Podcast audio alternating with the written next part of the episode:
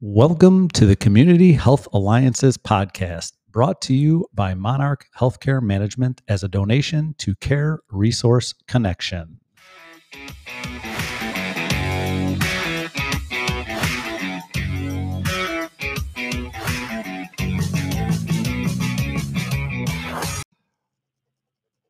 Hello and welcome to the podcast. My name is Steve Koering. I'm the fire chief for the city of St. Louis Park in St. Louis Park, Minnesota.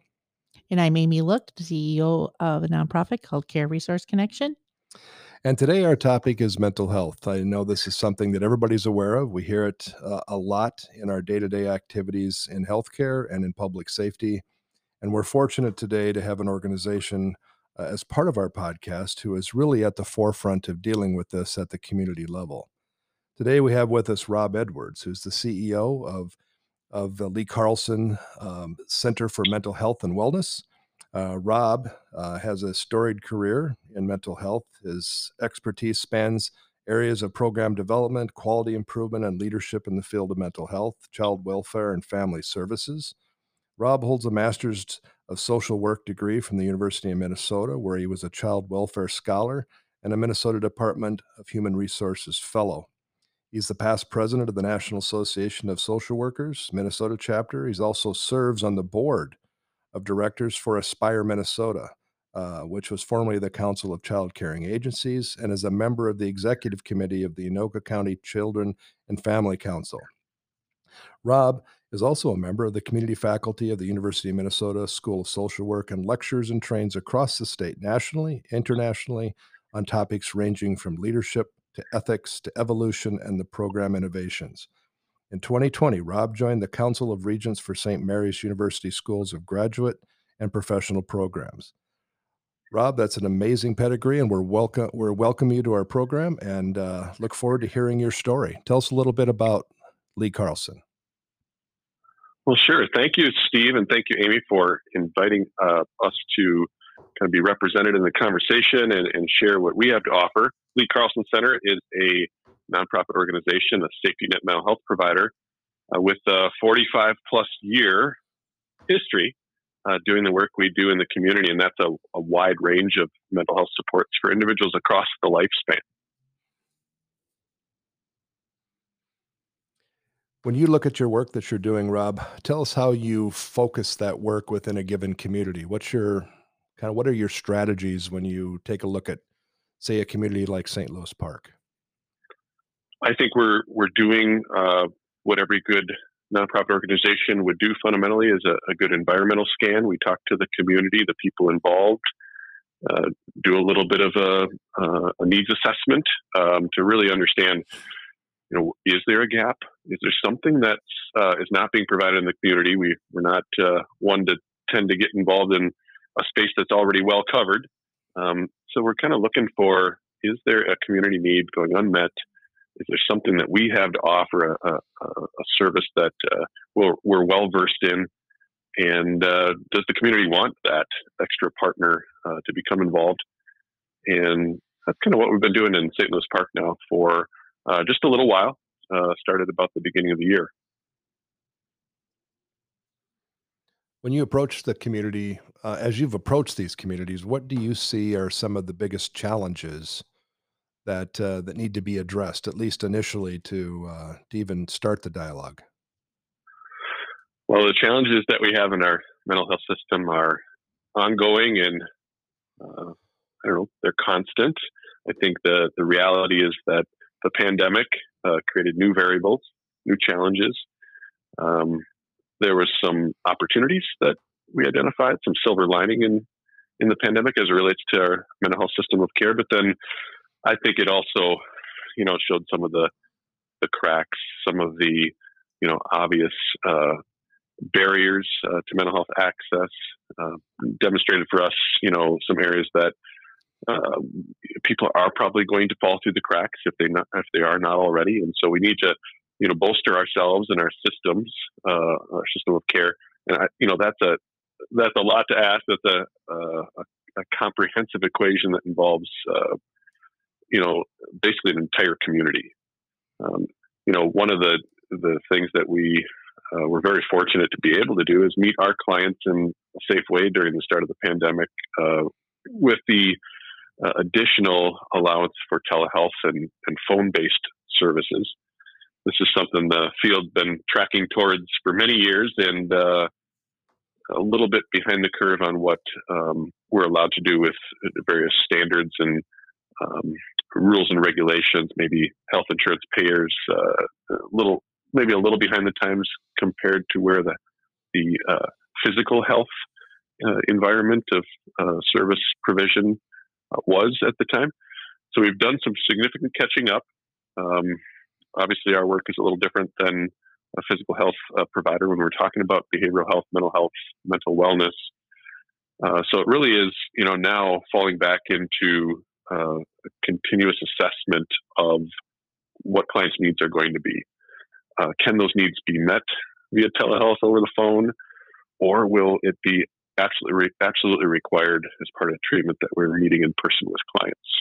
We didn't get that chance at the beginning of the pandemic to continue to meet, meet in person in often often situations, but now it really is part of uh, our you know ethical obligation to ensure that uh, clients' needs are being uh, met ultimately, and where that can be done via telehealth, uh, we'll do it.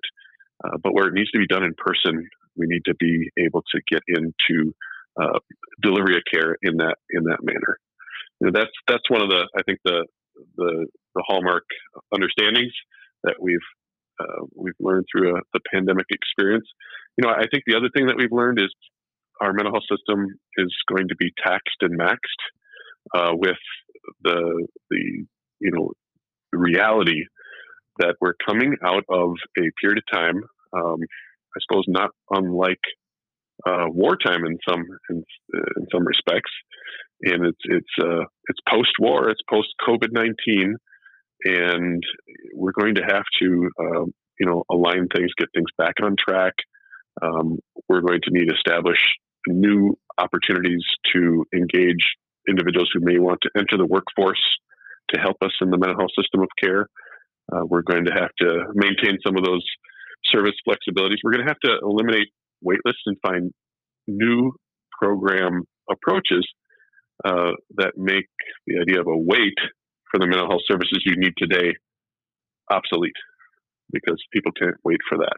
So we're trying to get closer to uh, meeting folks where they're at, and that's really uh, an important hallmark of uh, mental health care, uh, social work practice, to be able to be um, meeting each client where they're at in it in in their uh, meeting their own unique needs. Absolutely, and I I, I want to highlight too um, the work that you're doing. You know, post as we're talking about post COVID, um, and finding creative and innovative ways to increase that access, especially when it comes to um, the non-crisis 911 calls uh, that our fire departments are and police departments are going out on, and how Lee Carlson has been an intricate partner in our Community Health Alliance, offering additional training for uh, our police and, and our fire, and and connecting back with those warm handoffs, and and just really trying to create a system where we're breaking down the barriers including even bringing over your your schedules of of canceled appointments or open available slots for the eds to be able to utilize and then also starting the conversation in a new way of how we can be working with our long-term care and, and our senior living site so i'd love to hear some more uh, about that as as we get get moving on um, down this path but if, if you could just talk a little bit about how what we're starting in St. Louis Park and the training that we've provided in in the Fridley uh, with the Fridley Fire Department and Fridley Police and how that that's moving forward. Sure. We know that there are people that our agency isn't reaching. We know that they're out there. The question is, who is connecting with them in the community? And sometimes that's family, that's a teacher, that's someone in school someone they work with in their place of employment. All too often, it's it's law enforcement, it's fire, it's emergency medical, it's the ER, emergency room, um, primary care providers. So the idea is that wherever someone is uh, encountering a mental health need and, and they are in connection with someone, a relationship that they have in the community already. We really want to link up with not just clients, but also those who uh, are prospective clients, uh, people in need. We want to link up also with uh, individuals who offer care and support to those folks. Um, with uh, the city, for example, and, and police and fire, um, and uh, continuing on to working with emergency rooms and other healthcare systems. If um, a client is identified someone who could uh, need mental health support, we want to have those liaisons to those uh, groups of uh, caring professionals in the community where they can use the power of the relationship they already have with an individual to uh, do a warm handoff to our agency, to our intake team, um, to introduce the individual to this opportunity. Um, once we get connected to the individual and, and there's a, a transfer of trust, um, that's when we can take on the role of engaging the individual, um, providing them reminder calls, start a relationship with them with our engagement specialist before they even see a provider. Uh, find a way that we can look at our availability of providers and uh, slip them into a cancellation slot, uh, schedule them into uh, a gap with a provider that um, seems to be a right match for them, and walk them every step of the way from that handoff from a caring uh, person in the community to their first appointment. And once we get them to their first appointment, we know they're going to love the provider they're working with. Uh, we think they'll come back for a subsequent appointment, post assessment. Uh, we think they'll develop a treatment plan. And that's really what we want folks to be doing is getting uh, engaged and, and, and becoming um, active in healing and recovery, um, working with, um, and sometimes coming back to the mental health system system of care if they didn't have the best experience, but walking that process with them as they consider um, working with someone again in the future. Rob, this this is uh, kind of a topic that comes up from time to time, but we always hear through various studies and, and research that the fire that the firefighters, fire departments are one of the most trusted resources in the community. How how important is trust when it comes to that initial kind of request for are you willing and open to to to need help or ask for help? or or when you're for people just to admit that they want help how important is trust within that community relationship? You know trust is so important. I think uh, some individuals they know kind of what a mental health service looks like or they can envision what that might be for for many others uh, they don't they don't know and for someone uh, who's assisting them already in some other capacity uh, to walk that process along with them um, you know, I think it takes a little edge off uh, the sense of risk around that. Um, they're not in this alone. Um, they know that someone is pulling for them and interested in them uh, getting that support from the right place. Uh, you know, I think that that uh, that relationship, and if you if you don't have it in your own family, if you don't have it in the workplace, um, you know, there are uh, systems within our cities, police, fire, um, it can be anywhere. It can be anywhere. It can be in your faith community um, where we can make those connections. We just had a connection via faith community the other week. Um, and this is someone who needed support. The faith community knew about us.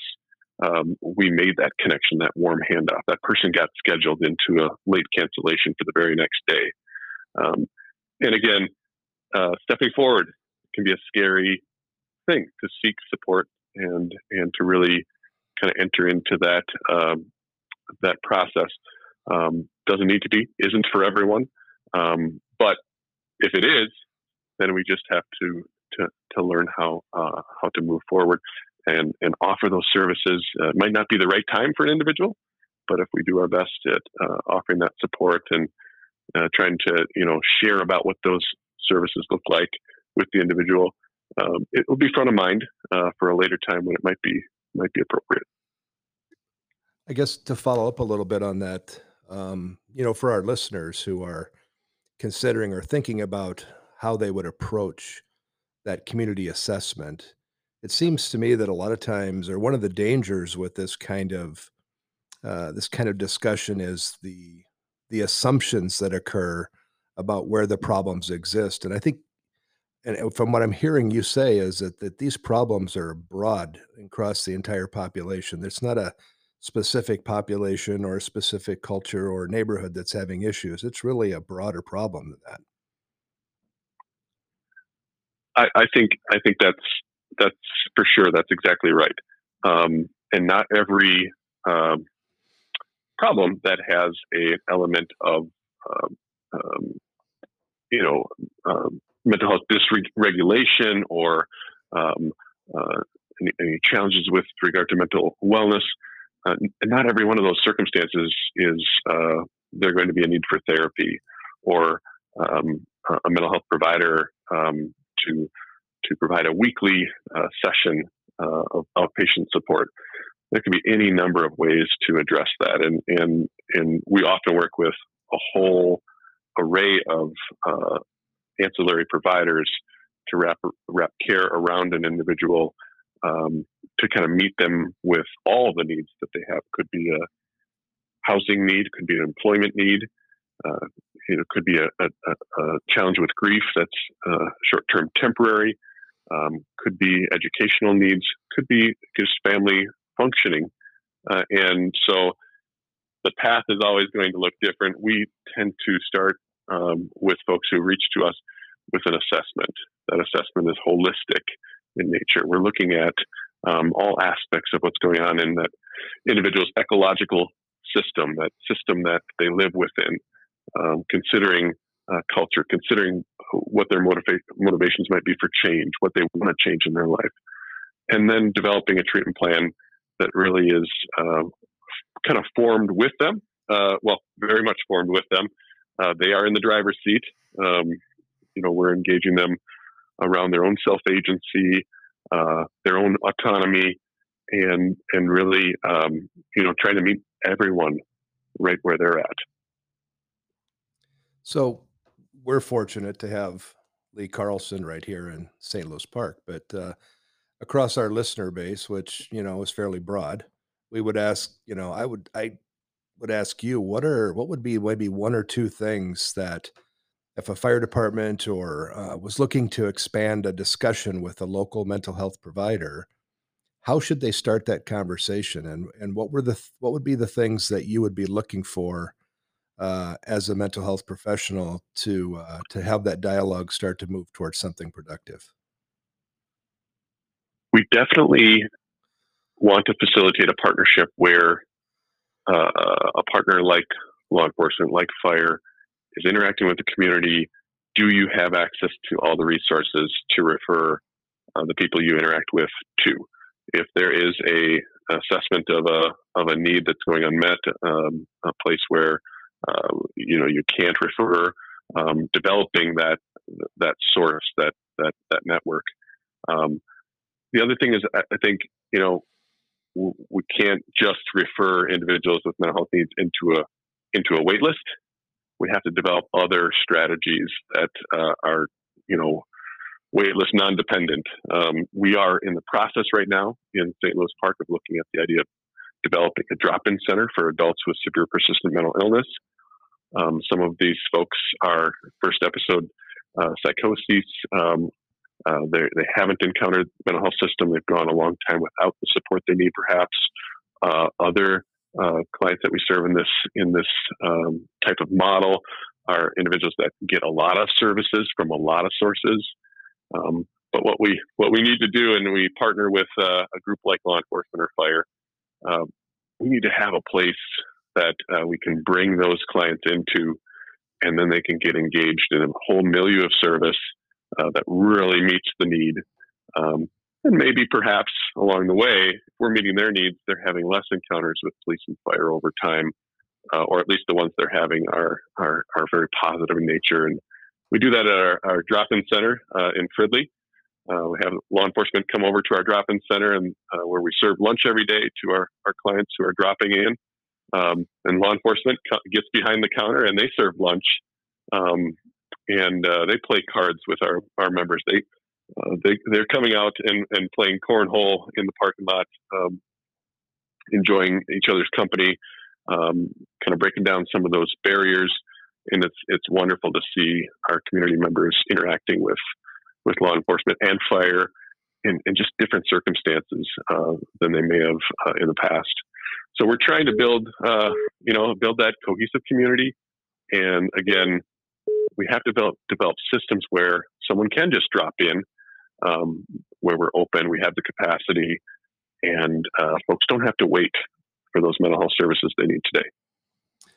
Well, Rob, I really appreciated your time today. We are uh, um, excited about our relationship with your organization. The more I get to know everything you're doing, and and Amy's had a lot of experience with you uh, throughout her process, but uh, we're excited that you're a part of our team. We uh, we welcome hopefully future dialogue with you on our podcast as as things expand. And again, thanks for taking time out of your busy schedule to meet with us today and share your story with our listeners. Thank you both, and thank you for being so innovative and uh, gracious with your partnering. Thank you, Rob. We appreciate you, and we look forward to hearing more about how we'll be working together in our senior uh, long term care space with Bridgeview. Thanks a lot, everyone.